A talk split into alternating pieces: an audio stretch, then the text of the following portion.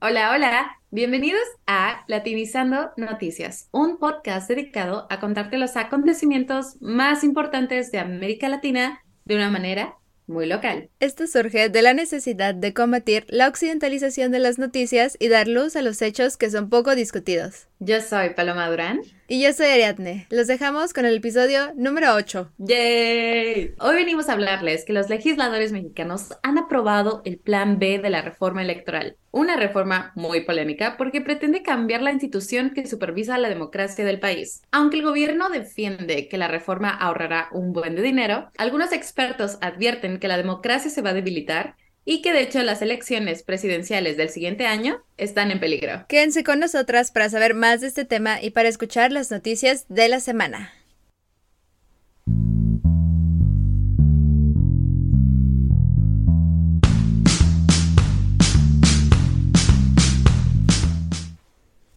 Y vamos a comenzar con los hechos. Este 22 de febrero se aprobó en México el llamado Plan B de la reforma electoral impulsada por el presidente Andrés Manuel López Obrador, AMLO, por sus siglas, con 72 votos a favor.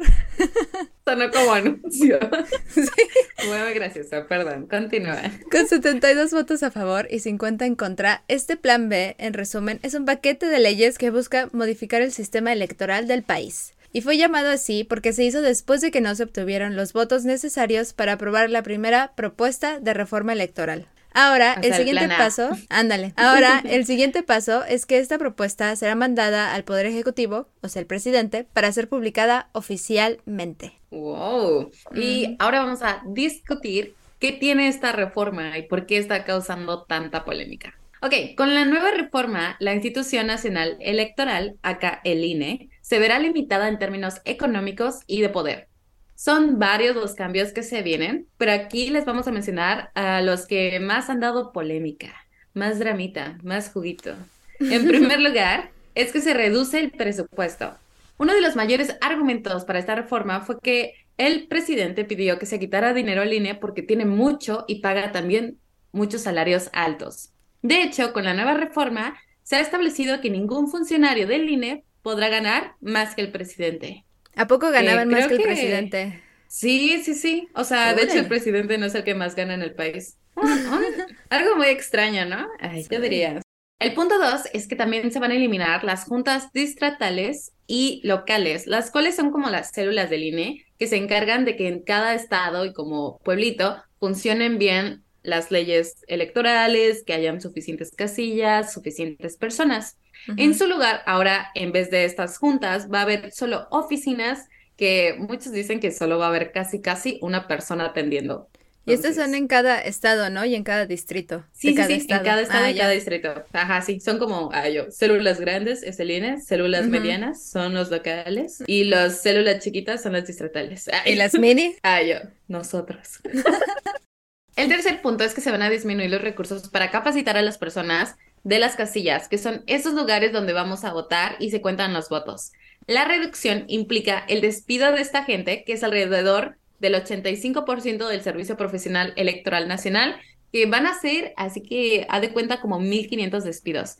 Ojo, esto no es de todo el INE, es solo de esta rama específica que trabaja en las casillas. Cuarto, punto es que el plan B modifica también la propaganda gubernamental. Pues, a de cuenta, si yo hago un anuncio en la tele, ¿qué venderías? yo quiero ser presidenta, o sea, en este ah. mundo de propaganda de gubernamental.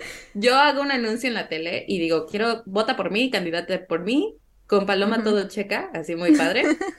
Haz de cuenta que si yo lo hago y gasté dinero del gobierno, pero no lo pongo en una cuenta donde digo mi presupuesto y todo lo que usé, o sea, no lo pongo ahí, entonces realmente no va a contar como propaganda gubernamental, solo va a contar como algo que yo hice afuera. Entonces, aquí hay riesgo porque aún así esta propaganda se va a utilizar con dinero del, de la gente, o sea, es, es, dinero ¿De los impuestos? De los impuestos. Y esto también puede ser un problema porque ha de cuenta que hay una regla que antes de las elecciones, unos días, no puedes hacer propaganda electoral, como para no influenciar a los votantes. Ahora, si yo hago eso, pero digo, ah, no, no fue, o sea, no, no fue propaganda, fue de que yo quise hacer un video random, ahora va a ser legal. Entonces también se corre el riesgo de, primero, Oh. usar mal el dinero y dos, de que haya una propaganda que pueda influenciar a los votantes. Quinto, se establece que los partidos podrán conservar el dinero que no se gaste ese año en las campañas y de hecho lo pueden utilizar como el siguiente año. Antes, este dinero que sobraba se lo tenías que regresar al INE, pero ahora te lo puedes quedar. Y ahí hay hermoso. Ujú. Y sexto, ahora con esta reforma se quiere implementar el voto electrónico, sobre todo para aquellos que residen en el extranjero. Asimismo, se busca que haya un voto anticipado para las personas que tienen discapacidad y no puedan ir ese mero día de la votación como a votar, y también para aquellos que están en prisión preventiva. Creo que eso está Órale. chido. Sí, pero también han dicho los críticos que como que no, la idea estaba arriba y no la supieron bajar bien, entonces como que hay riesgo de que pueda haber como un fraude De o que en la algo práctica no sirva, ¿no? Exacto, sí, sí, sí. Sí, y algo que debemos mencionar es que este plan B fue aprobado en dos grupos de modificaciones a las leyes, por así decirlo. El primer grupo fue aprobado en diciembre y este contenía la parte de propaganda que ya mencionaste tú, Paloma, y el segundo grupo, recién aprobado, tardó más tiempo porque se discutió la cláusula de vida eterna. Y esta cláusula, en pocas palabras, permite que los partidos políticos sin suficiente apoyo electoral sobrevivan a través de la transferencia de votos de otros partidos si es que se encuentran en una misma coalición. Por ejemplo, Ejemplo. Ah. Te voy a pedir un ejemplo. por ejemplo, Ajá. tú tienes un partido popular y el mío, Ajá. mi partido se llamaría Partido Poder Perruno y no tenemos tantos votos. Ok. Ajá. Y en un mundo ideal antes, pues el partido ya no existiría, ¿no? Se, se elimina. El tuyo, porque Ajá, no el es mío. popular. Exacto. Y ahora puedes sobrevivir si tú de buena onda me das unos votos. Y estamos Eso, en eso una buscaba coalición. la cláusula eterna, ¿no? O sea, que Sí. yo popular diera votos a los no populares. suena bien, suena bien eh, telenovela. ¿Cómo se llama? Sí, Este, esta telenovela sí, de las eh, divinas. Atrévete a enseñar, ¿no? Ah, sí. Bueno, eso fue en México, Patito Feo en Argentina. Uh, Y es justo, entonces los populares le podían ayudar a los pequeños, ¿no? Básicamente a quedarse por varias rondas. Exacto. Ok. Y entonces se ha dejado esta cláusula fuera del segundo grupo y se espera que se discuta más adelante, porque sí está muy controversial. Ah, o sea, no la pasaron, no la No, pasaron. esta se quedó afuera. Qué chido, la verdad, ello, porque cuestan todos los partidos políticos, entonces Sí. que se queden los que tienen gente. Bueno, y ahora les vamos a explicar los argumentos que hay a favor de la reforma electoral y también los que están en contra para que ustedes decidan de qué lado están. Por el lado de a favor, el presidente López Obrador ha dicho que quiere limpiar la democracia del país. El INE es la institución que básicamente cuida la democracia del país y por eso lo está atacando, ¿no? Y bueno, lo está tachando de que es de estar en manos de, los, de las élites, de hacer un mal trabajo y de que haya mucha corrupción y poca transparencia en los procesos electorales. A nivel internacional, si hay que decirlo, México tiene uno de los presupuestos más altos para las elecciones, principalmente porque es el gobierno que financia estas campañas de los partidos políticos. De hecho, en 2021 el presupuesto para el INE fue casi de 27 mil millones de pesos, que si lo pasamos a dólares es como 1.5 billón. Queríamos traerles un buen dato, como ¿qué te alcanza con 27 mil millones? Que es lo que usa el INE, bueno, el que, lo que usó el INE en 2021. Y bueno, De dólares, tú, ¿no? si tú, de dólares. Bueno, no, 27 mil millones pesos, 1.5 billón de dólares. De dólares. Si tú tuvieras ese dinero, te podrías comprar nueve islas privadas o Uh. 1.5 billones de helados de McDonald's. De vainilla. En- de vainilla. Sí, no, yo no te alcanza el que, que tiene chocolate interno. Ah. Sí, ya. Ese cuesta más, amigos. Mm. Y bueno, Ay, se me antojó es así para que ustedes vean como la cantidad de dinero que es. En cuanto a la corrupción, eh, y esta es una acusación fuerte que tiene el INE, es que no son noticias nuevas, que hay quienes alteran los votos, los venden o hasta hacen violencia en las casillas como para que se cierren y ya la gente no pueda votar o se obliga a votar por un Mm. partido en específico, ¿no? Asimismo, cuando terminan las elecciones y escogen a un presidente, muchas veces se han acusado de ser fraudulentas y decir que Ujú. ese presidente eh, fue corrupción lo que lo llevó al poder.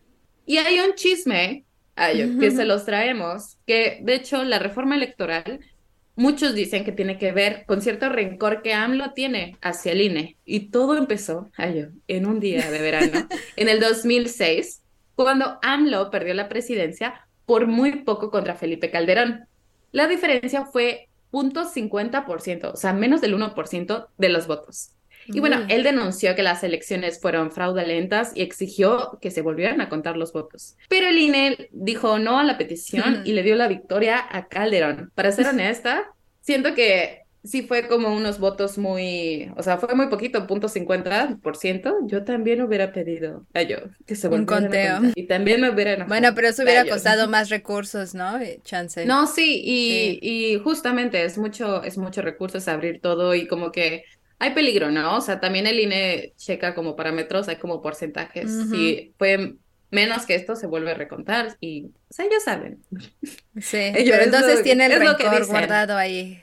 Tiene el rencor. Sí, y hay que, hay que recordar que AMLO no es la primera o segunda vez que intenta ser presidente, ¿no? Lo lleva intentando por muchos añitos y siempre se ha quedado muy cerca. Perseveró y ganó. Perseveró y alcanzó. Lección de vida. Ay, el que persevera alcanza. Pero justamente AMLO ha argumentado que el INE hizo un trabajo mal por años y que de hecho ah, se le está acusando que esta reforma electoral va a dañar los derechos de los ciudadanos y también que es en contra de la Constitución. Pero la Comisión Nacional de los Derechos Humanos, acá el CNDH, de hecho ha dicho que esto no va a afectar a los ciudadanos ni a sus derechos en ningún momento. El problema aquí es que la CNDH apoya a AMLO y como que se ve que es medio partidaria y por eso mucha gente dice que es medio imparcial. Pero eso es lo que ha dicho ah. la Comisión de Derechos Humanos. Obviamente, en contra de esta reforma se encuentran el INE, la oposición política, que es el PRI, el PAN y el PRD, por mencionar algunos partidos, y gran parte de la población, como vamos a ver más adelante. De acuerdo con los consejeros del INE, este plan pone en peligro la organización de los procesos electorales. Esto va desde la instalación de casillas en los días de elecciones, la capacitación al personal, los trámites para la credencial de votar y otras funciones del instituto, lo cual a su vez pondría en duda los resultados de las elecciones. Y además, se calcula que este plan resultaría en el despido de aproximadamente 6.000 funcionarios, casi un tercio del personal del INE, además de los que tú ya mencionaste, ¿no, Palomillo? y algo importantísimo es que, de acuerdo con un informe del INE, en el corte del presupuesto no se tomó en cuenta el dinero necesario para pagar a quienes sean despedidos, o sea, su indemnización, ni las penalizaciones por terminar contratos de oficinas antes de lo acordado. Entonces ahí van a tener un grave problema del uh. presupuesto.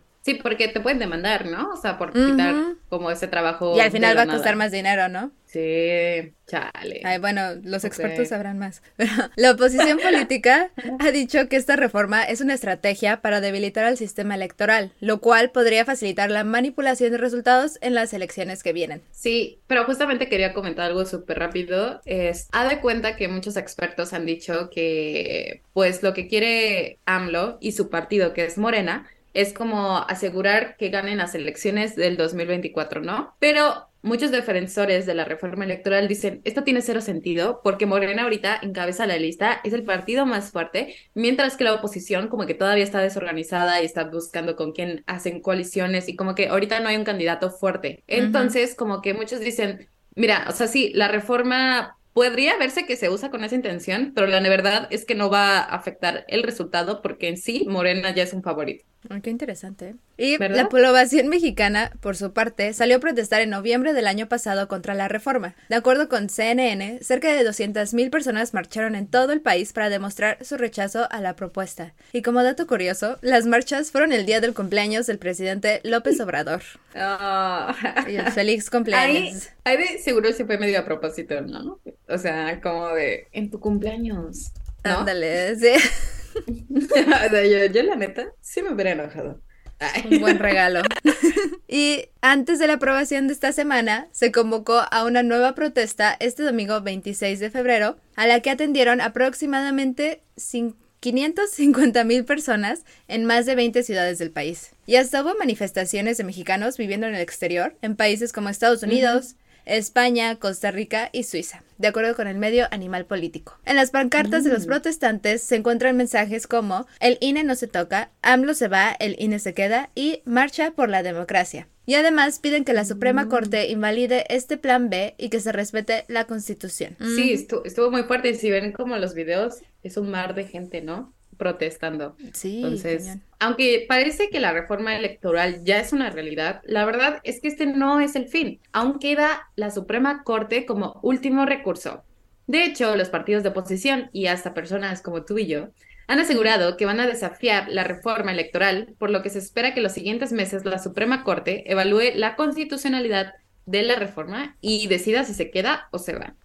Sin embargo, como que el tiempo no está corriendo a favor de la oposición, pues queda poco tiempo para que la Suprema Corte vea esta mar de solicitudes y las resuelva. Sí, de hecho queda poco tiempo porque la Constitución mexicana dice que no se pueden realizar cambios 90 días antes de que inicie el proceso electoral para las elecciones presidenciales del 2024.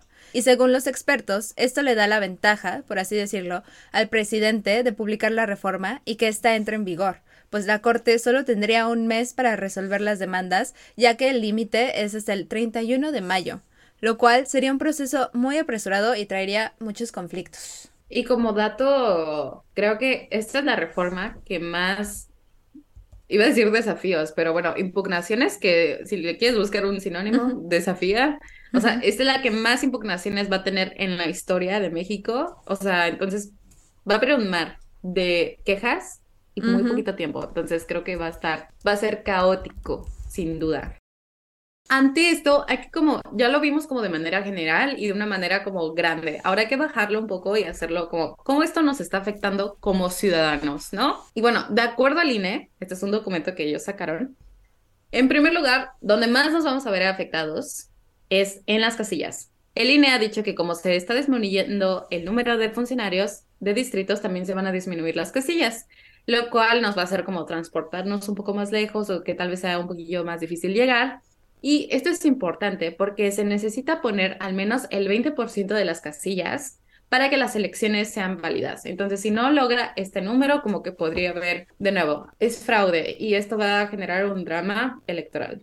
Mm. Dos, el padrón electoral. La reducción del personal también podría afectar la actualización del padrón electoral, quiénes son estas personas que van a votar. Sobre todo se piensa que habrá problemas con los que tengan que renovar su credencial o sea su primer su primera vez votando. 3. Los resultados electorales cambian. El plan B busca que el cómputo de los resultados inicie desde las primeras horas tras el cierre de casillas y hasta ahora se estaba haciendo tres días después de que esto pasaba. El INE dice que esto afectará la transparencia y abre el riesgo de conflictos y que hayan errores de conteo. 4. Equidad en la contienda. La modificación acerca de la propaganda electoral que les comentamos abre la puerta a que no haya límites, lo cual puede complicar que la gente vote libremente, o sea, sin influencias. 5. Árbitro autónomo. Las reformas limitan al INE y a sus funcionarios, lo cual puede afectar el derecho al voto de los ciudadanos y por ende que haya un árbitro que sea autónomo y que diga como la verdad. Para finalizar, como ya dijimos, en caso de que esta reforma pase, se ahorraría dinero, por un lado, pero también está la posibilidad de que se ponga en juego el ejercicio del derecho a votar. Y como dato un poco positivo, el INE cambiará de presidente este próximo abril y será la primera vez en la historia de la institución que una mujer ocupe el cargo. ¡Yay! Arriba las mujeres. Y a nivel internacional, tenemos que mencionar que esta medida no se ha visto tan bien. Representantes de Estados Unidos dijeron en un comunicado que al aprobar la reforma, y cito, el Congreso de México ha puesto en peligro el futuro de las instituciones democráticas de su país. Asimismo, rechazan y cito de nuevo, los repetidos intentos del presidente López Obrador de sabotear las instituciones democráticas de México. Y de acuerdo con Al Jazeera, oh. algunos mexicanos ven similitudes con las acciones del expresidente estadounidense Donald Trump y el expresidente brasileño Jair Bolsonaro antes de las elecciones en esos países que buscaban deteriorar la confianza. Entonces, por ese lado está un poco preocupante que sea percibido así, ¿no? En otros países. Sí, una, es una llamada de atención a ello, una una bandera amarilla. O es roja. Bueno, no sé. Yo la cojo lo que tú quieras, pero vuelta a ver. Chan, chan, chan, chan. Y bueno, ¿y tú, con todo lo que acabas de escuchar, estás de acuerdo con la reforma electoral o no? Eso fue todo por este episodio. Y ahora nos vamos con las noticias de la semana. La primera noticia es una actualización del tema pasado, por si no lo han escuchado, pueden irlo a escuchar ahora. Los gobiernos de México, Chile, Colombia y Argentina han dicho que ofrecerán asilo y o ciudadanía a los exprisioneros políticos que fueron despojados de su nacionalidad en Nicaragua. Ah, qué bueno. Nice. Y como segunda noticia es que la celebración más famosa de Brasil se reanudó con toda su fuerza después de años de retrasos y cancelaciones causadas por el COVID-19. El gobierno brasileño dijo que alrededor de 45 millones de personas fueron a, celebrar y a bailar samba.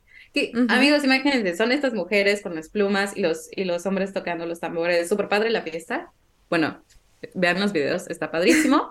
y dato súper divertido es que sabías que el carnaval existe como una campaña llena de diversión antes del cuaresma, que es este periodo de 40 días en el que muchos católicos ayunan y practican actos de austeridad. Entonces, como una fiesta máxima antes de portarse bien. La tercera noticia es que Dina Boluarte, la presidenta de Perú, removió definitivamente a su embajador en México luego de que el presidente López Obrador dijera en una de sus conferencias que seguirá apoyando a Castillo, que fue quitado de su cargo de manera ilegal e injusta. Y eso no es todo, ya que a finales de diciembre se expulsó al embajador de México en Perú del país y de acuerdo con Boluarte, las relaciones diplomáticas entre Perú y México se reducen al nivel de encargados de negocios. Demonios. Ya no somos tan amigos. Ay, no, pero a mí me caen bien los peruanos.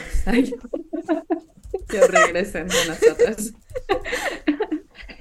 Eso fue todo por hoy. Muchísimas gracias por escucharnos. Si les gustó este episodio, no se olviden de darnos like y compartir nuestro contenido. De hecho, si tienen algún comentario, recomendación, queja, no duden en contactarnos en nuestro mail eh, no, perdón, latinizando.noticias.gmail.com o en Instagram en arroba latinizando noticias ayúdenos a seguir creando y que no se les olvide que de hecho ya estamos en varias plataformas. Nos pueden encontrar en Amazon, en Google Podcast, en YouTube, en Spotify y próximamente más. No se olviden que nuestras fuentes, en su mayoría independientes, están en la descripción del episodio y que tenemos más contenido en Instagram para que lo chequen. Y lo más importante es que no se te olvide, latinízate.